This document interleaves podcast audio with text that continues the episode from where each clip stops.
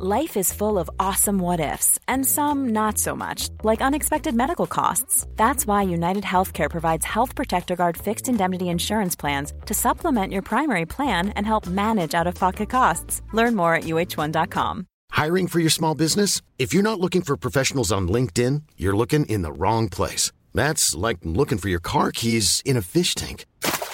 LinkedIn helps you hire professionals you can't find anywhere else, even those who aren't actively searching for a new job but might be open to the perfect role. In a given month, over 70% of LinkedIn users don't even visit other leading job sites. So start looking in the right place. With LinkedIn, you can hire professionals like a professional. Post your free job on linkedin.com slash people today. Millions of people have lost weight with personalized plans from Noom. Like Evan, who can't stand salads and still lost 50 pounds.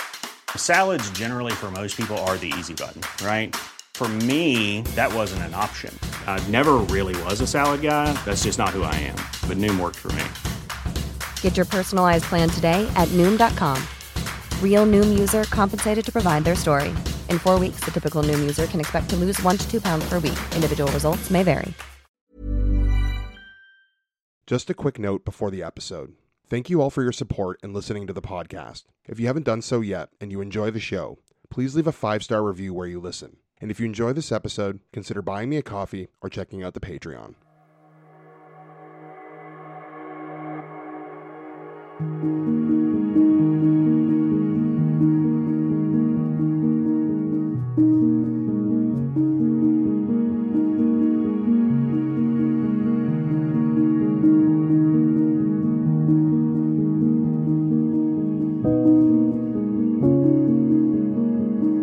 Natana Lynn Thomas went missing sometime in 1978.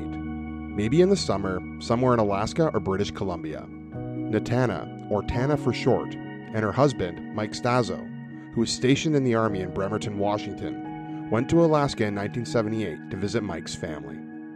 At some point during the visit, Tana told her family that on their way home to Tacoma, Washington, they were going to stop in BC and other places along the way to do some sightseeing. Natana, who is indigenous and part of the Ponca tribe of Nebraska, was born on March 14, 1954. She grew up in Central California and also spent time in the Bay Area. She was briefly married to a man named Mohammed Matar before her marriage to Mike. There are not many theories on what may have happened to Natana or Mike, but one of the prevalent theories is that Mike may have not been happy in his military career and decided to go AWOL. There are also darker theories that they may have gone missing due to foul play. To the family's knowledge, neither person was ever reported missing. If you know anything about Natana or Mike's disappearance after listening to this episode, please contact me and I can put you in touch with Tana's cousin, Lorri Roper, whom I spoke to for this episode. Good. Like I, like I said, I'm just, I'm, I'm going to try not to get emotional. It's been a really long time, but again, nobody's paid attention to this since uh, I was a freshman in high school, and I'm 59 this year. So Wow. it's, it's really, um, it's, it's, it's just, I don't know. It just feels like a really beautiful thing that you're doing. So thank you. Oh, no problem. Well, let's start. Yeah. Uh, let's start at the beginning. And one of the first questions I like to ask people is, you know, what was your cousin like? What do you remember about her looks, her background, her ethnicity? Like, what would people need to know about her? Yeah, for sure, for sure. So, our family um, is part of the Ponca tribe of Nebraska, and there's some family members that definitely favor more of the indigenous, dark haired, dark eyed, and she was absolutely that. Um, I think I sent you a picture. I'm happy to forward another one, but she was, she was, um, in my eyes, she was a queen. She was, she was my favorite cousin. She was probably about, I want to say five six, five seven dark long hair, very easy smile, very kind. Um, the family, my aunt, uh, her brother and sister, and uncle lived in a little town that's Monterey, California, adjacent by the name of Prunedale. And they lived on a ranch, and she had a horse. And uh, she was my like I said, she was my favorite cousin. She that was her horse, and we spent a lot of time out out with the horse. And she had a lot of friends. She was very, very kind and loved animals and loved people, and was always very, very easy to jump in and help other people. So, um, yeah. Do you remember the last time you saw your cousin? I know it was quite a while ago, but can you tell me about that? Yep, it was probably 1974. I was 10 in 1974 um, and that maybe maybe 10 or 11 but it would have been up at a visit at at their home up there. Um, and she um, was I think just getting ready to graduate high school or maybe had graduated high school. Um, and had uh, so it would have been up at their house in in Prunedale at the ranch. Um, they were I think getting ready to sell her horse. She had a new boyfriend at the time, the gentleman that she her her first husband that she married that unfortunately didn't end very positively. Um, but yeah, it would have been about 1974, 1975 let's talk about that. Uh, the first husband. Mm-hmm. Uh, mm-hmm. she had well, she had her husband Mike, who we'll talk about in a little bit because that kind of Mhm. surrounds uh, her disappearance a little bit more. But can you tell me about what you remember about her first marriage and how that may have may or may not have played a factor in her disappearance? For sure, for sure. If I could give you a little background first, kind of on her and the and the upbringing. My my aunt was one of the kindest women you'd ever know. Um, my uh, uncle by marriage um, was not a kind man, and she grew up. Tana Tana, um, her brother Scott and uh, sister Robin grew up in a very difficult household. My uncle was abusive. My aunt was codependent. You know, we didn't know much about codependence back then. We know a lot now, right? But she Tana, the kids also grew up very much under the thumb of a authoritarian, angry man. And so Tana um, was looking for a way out, I'm sure. Uh, she met this gentleman by the name of Mohammed Matar. If I recall correctly, he was from Lebanon, had a couple brothers that he was working to bring over here. It was, uh, you know, supposedly love, but what what we know what we knew after the fact that it was a green card marriage, and he sort of used that marriage to bring his brothers over. They lived in an apartment. He literally made her sleep on the floor, do the dishes. It was a very subservient, awful situation for her. Beat her. Um, so she was able to get out, moved home for a very short time. Uh, that unfortunately wasn't a whole lot better because her dad blamed her for being a bad wife. Um, and she moved to Washington State, lived with my aunt for a little while up there in Tacoma, and that is where she met Mike. So she meets her second husband, Mike. She abandons uh, uh, what I would call a, an abusive relationship or marriage. I don't think there's any other way to Mhm. describe that. Do you remember? I mean, I know you were very young, uh, or maybe what people have told you as well. Like, do you do you know what Mhm. Mike and, and her marriage was like? Was I, I imagine it must have been much better than her first. Yeah, I mean, I I did talk to her on the phone. You know, that was the old days when we had landlines and stuff. And and she and my mom were really close as well. My mom was kind of her favorite aunt, so um, we we talked a fair amount and got letters periodically. She was very excited. Mike Mike she described as very kind. Um, and um, every interaction we had, I know I we met him twice and he did seem very doting and kind um, with her.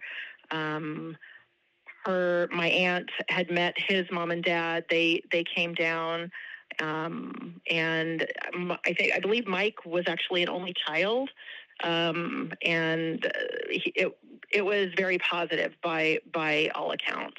Um, didn't hear anything to the contrary. Didn't see any evidence to the contrary.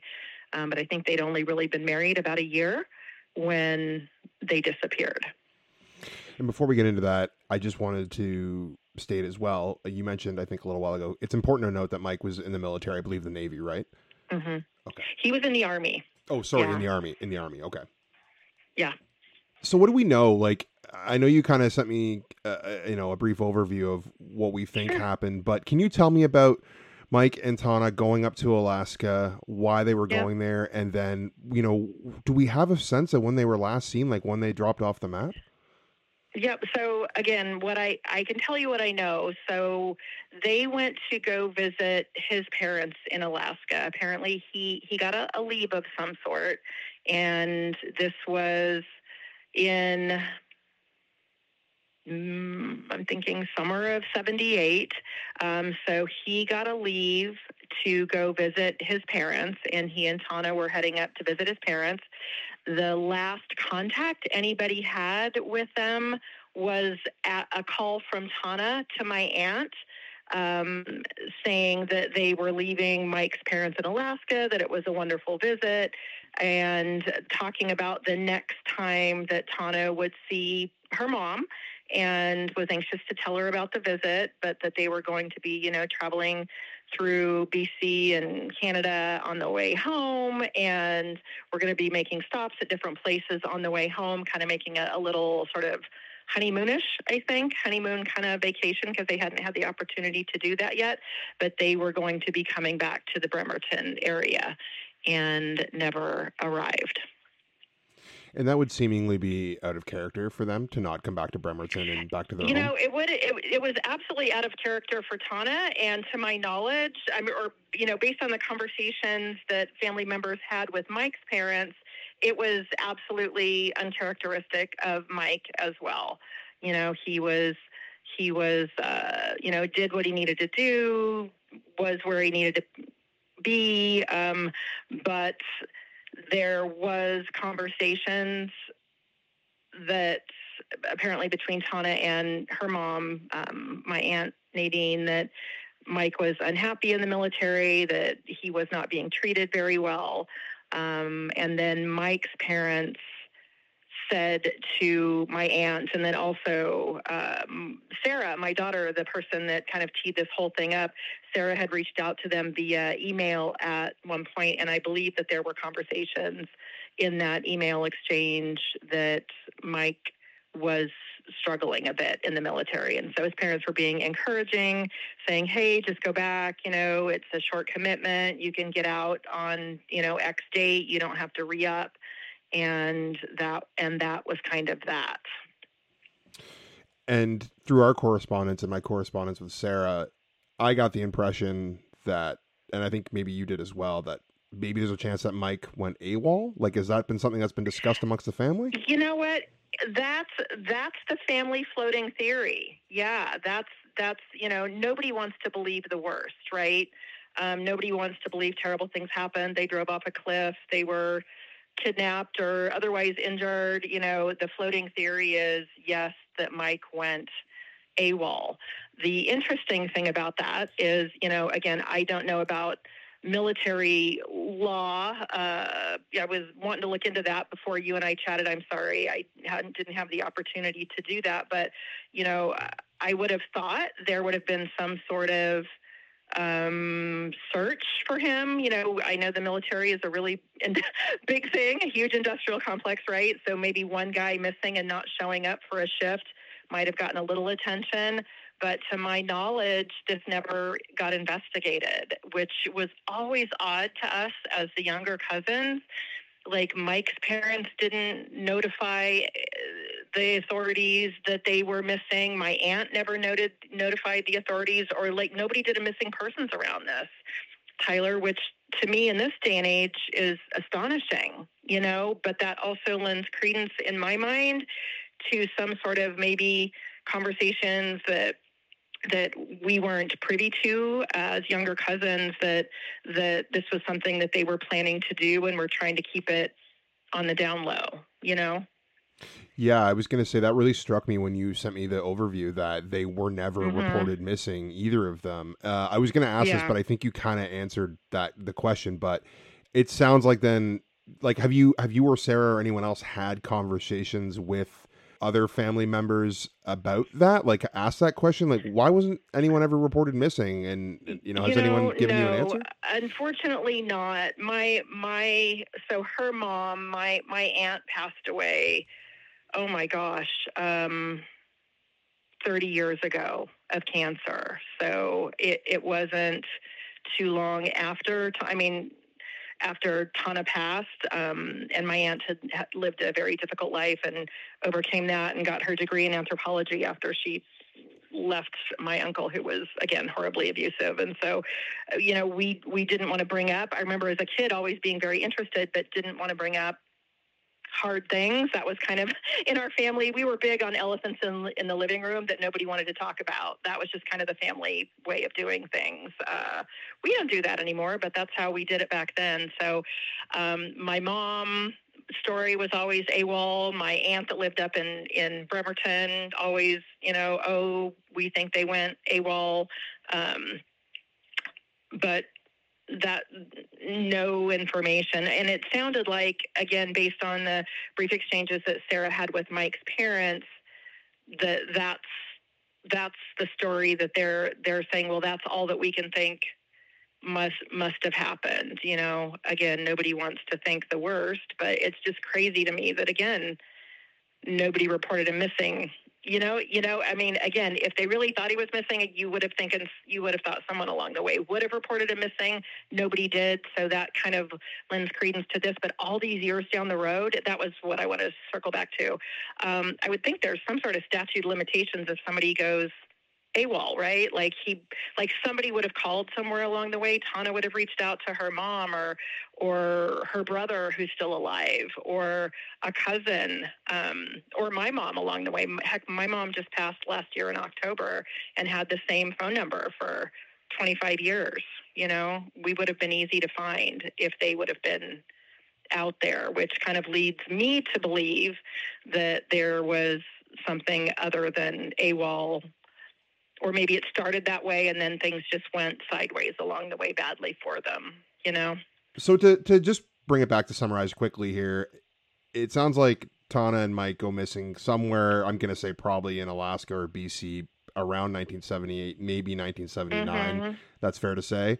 Okay. So you said in the overview that you sent me in the correspondence we were having that there was actually a mm-hmm. potential sighting of Tana in 1979 on, I think, near Vancouver Island, Campbell River area. Can you tell yeah. me about that? Yeah.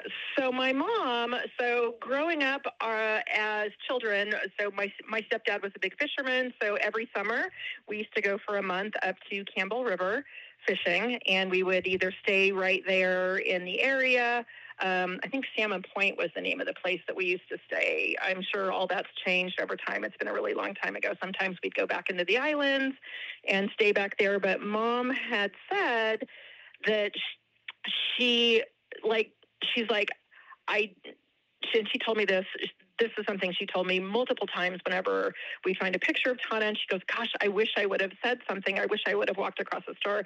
So my mom said that in the summer of 79, and I we weren't with them that year. It was just she and my dad that year, but she went um, to one of the local markets, and it sounded like it was somewhere in the Salmon Point area. I and I recalled them having like a little, a little sort of tiny retail store, bait shop sort of thing in there. But she said that she was in the store, looked across the store, and she made hard eye contact with somebody that she, she's like, it was Tana. But she said I was frozen in my tracks and I turned around to grab um, my stepdad at the time. And she said I turned around to grab dad and I turned back around and she was gone. And she said we went walked up and down the aisles of the store, and I couldn't, you know, we couldn't find her. So if it was her, um, she was gone. So yeah, that was really disconcerting for my mom. My mom beat herself up till the day she died over over that. Um, so that was the last time that anybody, as far as we knew, had you know potentially saw her. So, what prompted you and Sarah and some of the other family members to, uh, you know, from what I gather, yeah. recently go public, uh, you know, about yeah. this disappearance and look into it? Like, what prompted you? It's it's always been in the back of my mind, and and uh, you know, frankly, it's it's just me. Um, my my mom passed in October, and as we were going through pictures. Um, as one does when a parent passes. There's always a box and box of pictures. We came across a picture of Tana, and my brother was up with me. My brother and I and and Sarah, and Matt's like, yeah, this is so weird. It's so weird that nobody ever did anything or said anything. So the three of us started talking about it. And Sarah and I both do a fair amount of research and support the Missing and Murdered Indigenous Women Project um, through our tribe and elsewhere. But um, it's and Sarah is just a an investigative journalist at heart. so you know, we both had decided, you know, said, gosh, um, is this would be a cool thing to pick back up again because you know, all of the aunts. So her, you know, her mom, my mom has passed, my uncle has passed, and like I just don't want this to die out. Um, I don't want her. I won't let her legacy and her memory die. She was just such a good person who was not treated in the manner that she deserved, and um, if there was some sort of closure that could be had, it would be a beautiful thing. Whether it's you know, finding DNA along the way. That I think that was actually part of the other thing. Um, Sarah had gone into mom's um, GEDmatch account, so we had all done our DNA along the way. The my daughters and I did a, did it on Ancestry.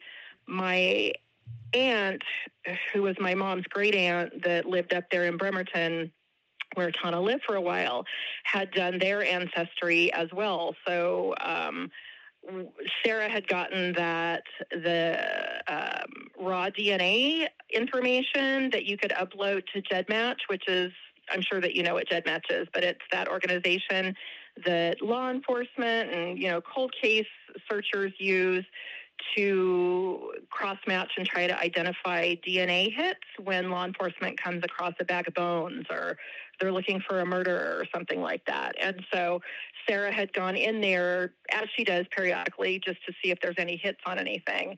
We found another family mystery in there, which is not related to anything around this, but she did say that she hadn't seen anything about um, any pings or anything about Tana or anything like that. But she just pops in there periodically to see if there's been any any updates and to make sure that our information is updated. That way, someone can reach out if they did find you know some evidence or something out there. So um, that was kind of how all that came about. I saw on the uh, Facebook post that Sarah did that people um, already were jumping in and you know trying to help out with some genealogical research and things like that. Have you come right. across? Yeah, have you or Sarah come across anything that's maybe helped you formulate a theory or any answers, or has it been pretty mm. much stuff you already knew? Yeah, we've been kind of stuck at this point. Like I said, there was another little bit of a family mystery that that we that we uncovered, which kind of leads to this. So I could I can share that with you. So it sounds like the aunt that my mom lived with up in Bremerton, who would have been my grandmother's youngest sister might have actually been my grandmother's daughter. so so another aunt, but you know stuff like that was not uncommon back in the you know 20s um, when stuff like that happened. My grandma was born in 1908. I think my aunt would have born in would have been born in like 1928, which was before any of the other kids. So, um, but there was an email address attached to that. So their ancestry we can't get access to for whatever reason. Everything's locked up really tight in ancestry.com.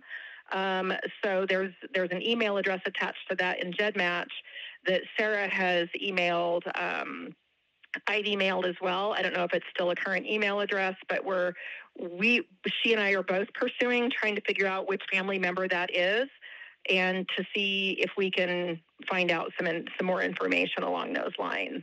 Um, but I think, from what I know at least about GEDmatch, if they were able to find again some DNA or bones or something like that, and somebody was able to do research on that, there would have been some information on on the GEDmatch site um, around that. But again, that being said, whoever this has this email address, it's possible that they would reach out to them as well. So I've been slowly reaching out to all of the cousins and uh, there's one in particular. He's actually been in the hospital. All, all of my cousins are older. We are the youngest cousins.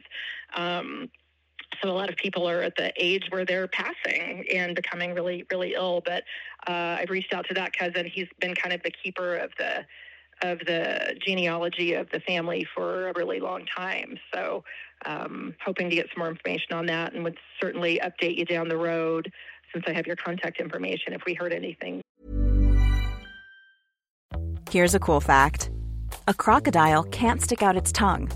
Another cool fact you can get short term health insurance for a month or just under a year in some states. United Healthcare short term insurance plans are designed for people who are between jobs, coming off their parents' plan, or turning a side hustle into a full time gig.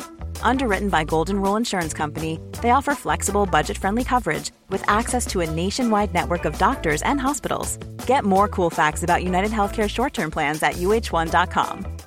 How would you like to look five years younger? In a clinical study, people that had volume added with Juvederm Voluma XC in the cheeks perceived themselves as looking five years younger at six months after treatment. Look younger, feel like you. Add volume for lift and contour in the cheeks with Juvederm Voluma XC. Reverse signs of aging by adding volume to smooth laugh lines with Juvederm Vollure XC. For important safety information and to find a licensed specialist, visit juvederm.com. That's J U V E D E R M.com. Not for people with severe allergic reactions, allergies to lidocaine, or the proteins used in Juvederm. Common side effects include injection site redness, swelling, pain, tenderness, firmness, lumps, bumps, bruising, discoloration, or itching. There's a risk of unintentional injection into a blood vessel, which can cause vision abnormalities, blindness, stroke, temporary scabs, or scarring. Talk to a licensed specialist to find out if it's right for you.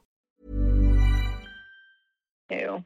So one thing I wanted to to ask you that, and, and I apologize, I didn't put this in the questions, but you you kind of made me think about it as we're talking here. Like, do you think there's a component to Tana being indigenous and her case not being covered or as present as it maybe it should be?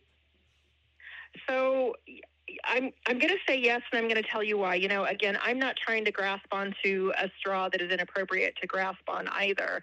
Um, but the long and short of it is, if she was traveling through Canada, which which we know that they were right back at that time in the world, Indigenous women or Indigenous looking women or Indigenous presenting women were absolutely not given the attention that they are being given now. I'm I'm a podcast listener in a big way, and I've listened to a fair amount of podcasts about missing murdered indigenous and the residential schools and stuff up in Canada and how how uh, law enforcement handles that. And it and it hasn't been good right? And there's a whole reckoning happening in the US as well as up in up in Canada around that.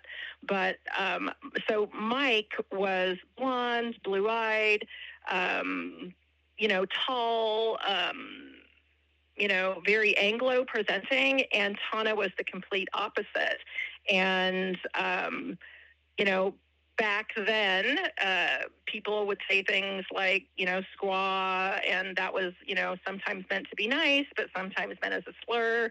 And, um, there were a couple times that that somebody referred to her that way and and he's like that's that you know that that's not okay. He was like very protective of her but she presented you know she she looked indian no two ways about it.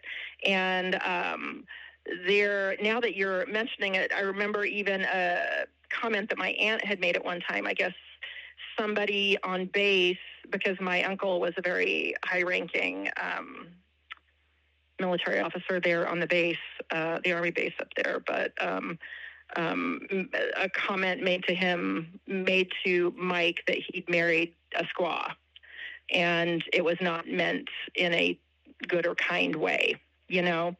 So um, I, I think it's quite possible given what what she looked like, you know. And again, she was very kind and very sweet, and would not have been one really to stand up for herself.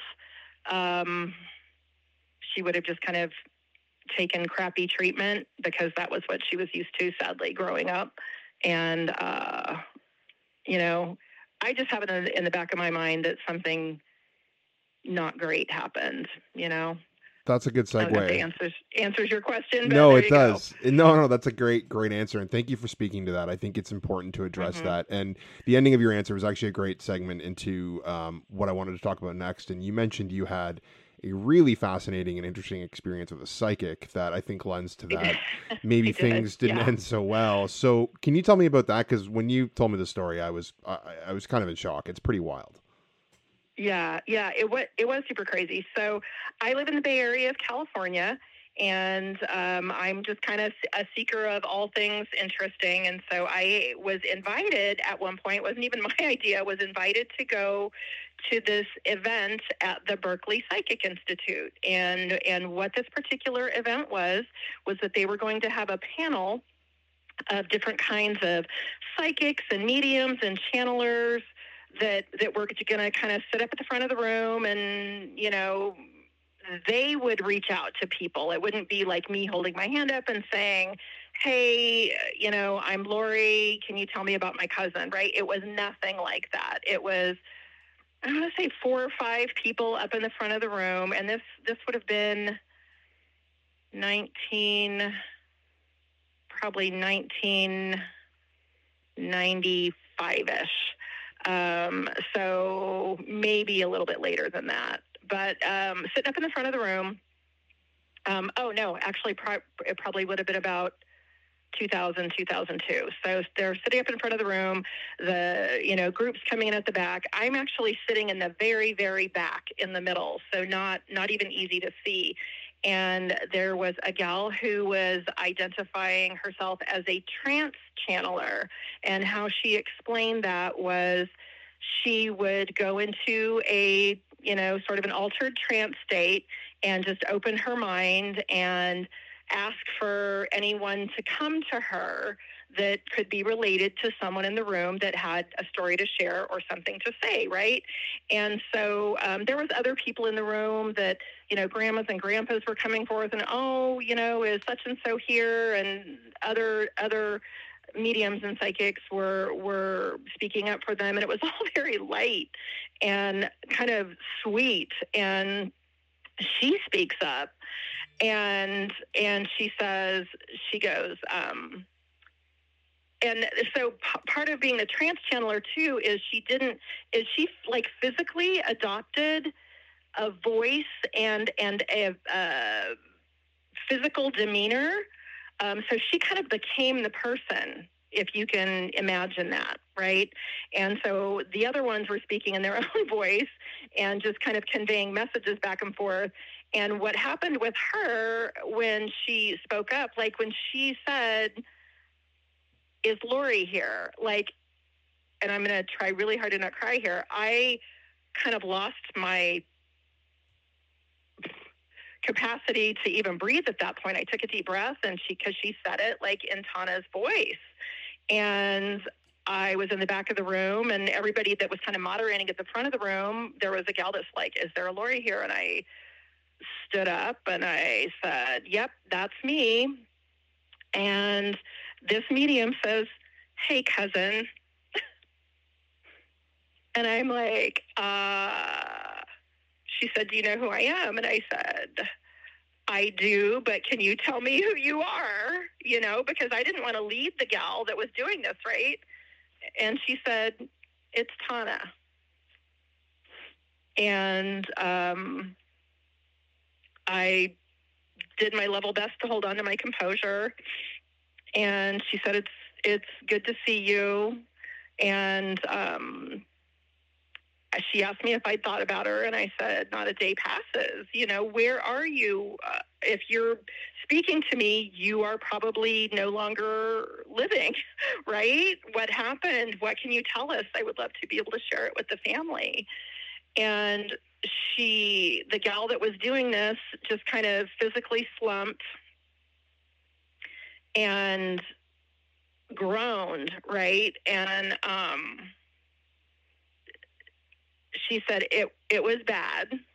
Um, Mike and I had stopped at a bar, and she didn't say when. I I tried to get more information. She said Mike and I had Mike and I stopped at a bar, and we were having something to eat and having a beer, and these couple guys invited us to you know stay at their house because where we stopped there wasn't a place to stay.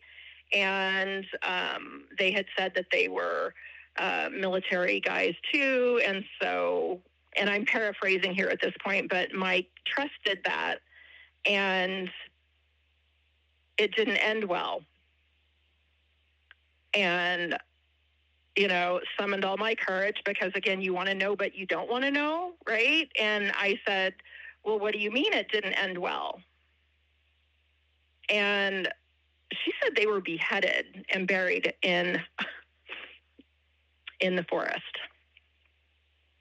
And so shortly thereafter, I mean, it was probably seconds thereafter, the channeler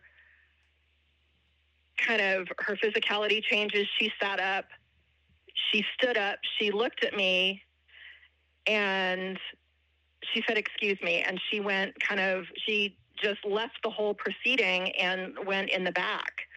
And I kind of sat down, and the gal that was moderating said, Wow, that was really interesting. You know, thank you. I can't even remember this gal's name. I wish that I could, but I sat down and I was just in shock at that point. And um, so after I um, was getting ready to leave, and the moderator came over and she said, The gal wants to talk to you for a minute. And so I met her in the back and she said, I'm so sorry. I'm she just kept saying, I'm so sorry, I'm so sorry. And she was crying and and and I said, You have nothing to apologize for. Thank you for putting yourself in this position. I can't even imagine, you know, what you feel or what you hear. And she said, this has never happened to me before. She said, you know, most things are like you were probably hearing. They were, you know, light and, you know, I left an insurance policy in a drawer and here's where you can find it. And she said, I've never actually had the experience of that. And she said, I had to get up and go because Tana walked me through what happened to her. So I actually was physically feeling um, her death. So that she said the thing that you can take from this is that she is in a better place now that she's not suffering anymore. She said but it wasn't good and no one will probably ever find her. Wow. So yeah. Yeah so and i and i've i've carried that with me the whole time. So i i mean i came home and I I called my mom that night. It was like 10:30 at night, which was late for my mom, and I called her and I said, "Mom, I just got to tell you what what happened. It was the craziest thing." And I, you know, walked her through it, and of course, my mom's crying, and and um, you know, passed that on to other members of the family. And again, still nothing ever happened with anything. Um, I didn't share that with Mike's family. I never actually had any conversations with Mike's family. I can't remember whether Sarah did, my daughter.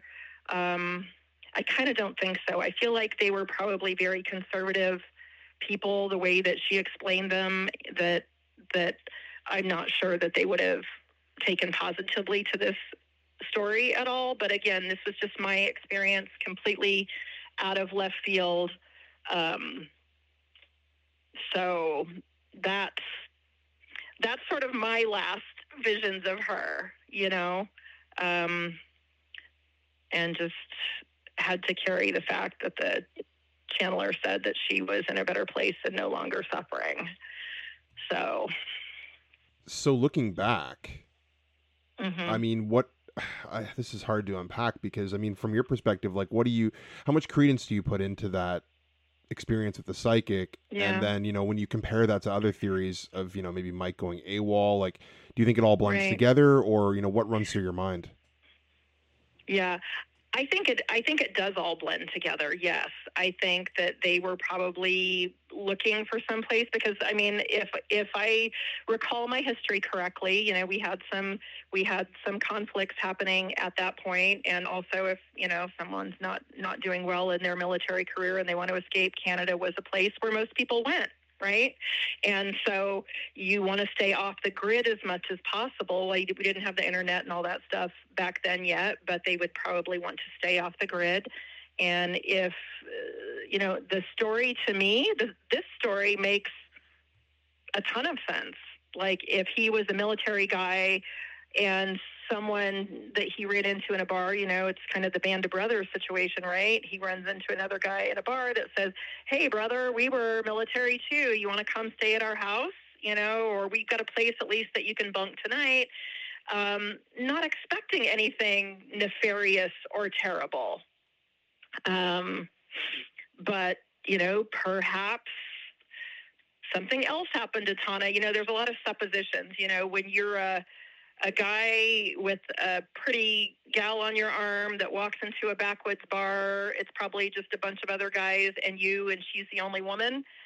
You know, my mind can go in a lot of different directions about that. And if, um, you know, there's a couple of guys that, that say, hey, you just want to come with us, you can go in our truck and and you know we'll take you uh, would have been super easy to overpower them and kind of do whatever they wanted to do and i'm sure that they you know they could have wanted to rob them. They could have wanted to do something terrible with my cousin tana. They it could have been just for fun. Who the hell knows? Pe- people are very unpredictable as we know. Um, um, but uh, it it to, to me it it makes more sense than them just moving somewhere in Canada and living happily ever after and never ever reaching out, calling, sending a letter or anything to anybody, right? Um, because again, Mike was very close to his parents and they maintain that they've never heard from him. And Tana was very close to all of the women in the family. Nobody ever heard anything, ever. So to me, it makes more sense than anything, you know. And and I I've personally had a fair amount of of interesting experiences. Our family tends to see and feel things and hear things from the other side, just depending on the family member. Um, uh, and so I I don't disbelieve, especially seeing the um, way that this woman uh, acted, reacted, apologized, the information that she had. Again, I didn't know any of these people. It's the first time I've been to this place.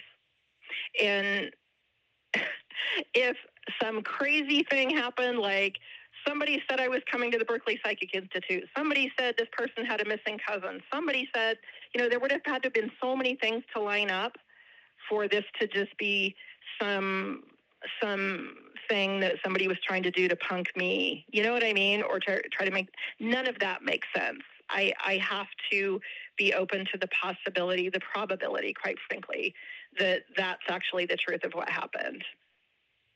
Um, so that's kind of been that's kind of been the only way that you know. And I'm, when I shared it with my mom, and my mom and I had conversations about it after the fact, um, you know, she said that that just feels like it makes more sense than than her just completely disappearing. That never made sense to anybody. Even if they would have gone AWOL, there would have been a letter or a postcard or something that said, I'm fine. Because even when she was with Mohammad and he was forbidding conversations and stuff, she would um, do a call and hang up, or she would, she sent a postcard or something like, I'm okay. So that, and that didn't happen. And we had no reason to believe that you know, Mike would do anything nefarious or or bad. So, if by some miracle Tana or Mike are alive and maybe even Yeah. listening, like what would you want to say to them? that it's okay and that we love them and there's um, never too much time that's passed and uh, they could come bunk at my house in the Bay Area, and we'd be happy to take care of things and help them to get whatever legal support they needed with the military or anything else to to help. As well, I'm sure his parents would. Um, we would do whatever we could to help them, and we just miss them terribly, just terribly. Yeah, a lot of a lot of broken hearts over over uh, over her going, and I'm and hearing from his parents same because he he was an only child. So How can the public and people listening help you and, and the family search for them? Like what can they do? Oh gosh, that's that's probably the hardest question, you know, because again, I I um you know, they would be welcome to reach out to me. I don't want to open the floodgates. I'm happy to, you know, provide my email address to you or you have my email address, but you know, if anybody thinks they Um, I don't know if you, you know, typically post a picture or anything like that, but, uh, you know, again, age progression photos, anybody who would be able to do something like that off, off her senior picture, that would be great. Um, you know, support, support your local missing and murdered Indigenous women's project. Um, support people that, that say they're struggling with domestic abuse um, support the living. I'm not sure that there's anything we can do about the dead, and I'm pretty darn sure that that's where things are at. But care for the people in your life that are struggling now and if somebody appears like they're struggling they probably are. And just you know don't try to push them into a solution. Just try to be there and a be a supportive kind ear and shoulder when they do reach out for help. Um, because i'm i'm pretty sure with tana um, you know, originally when she went missing, her mom was still married to her dad, and her dad had blamed her so profoundly for, you know, the marriage failing with Mohammad when the poor gal, she had broken nose, broken ribs, two broken eye sockets. He blamed her, her father blamed her for the marriage failing. And, um, you know, unfortunately, that is a narrative that is far too common in toxic households um, something that I've worked very hard to, you know, combat and volunteer with in my life. My daughters do the same. Um, and my aunt, like I said, she finally got out of that. So, um, can't oftentimes we can't do anything to help or support the dead and what's already done but if you can support the people around you that are living that would be my biggest wish and i'm sure that tana would agree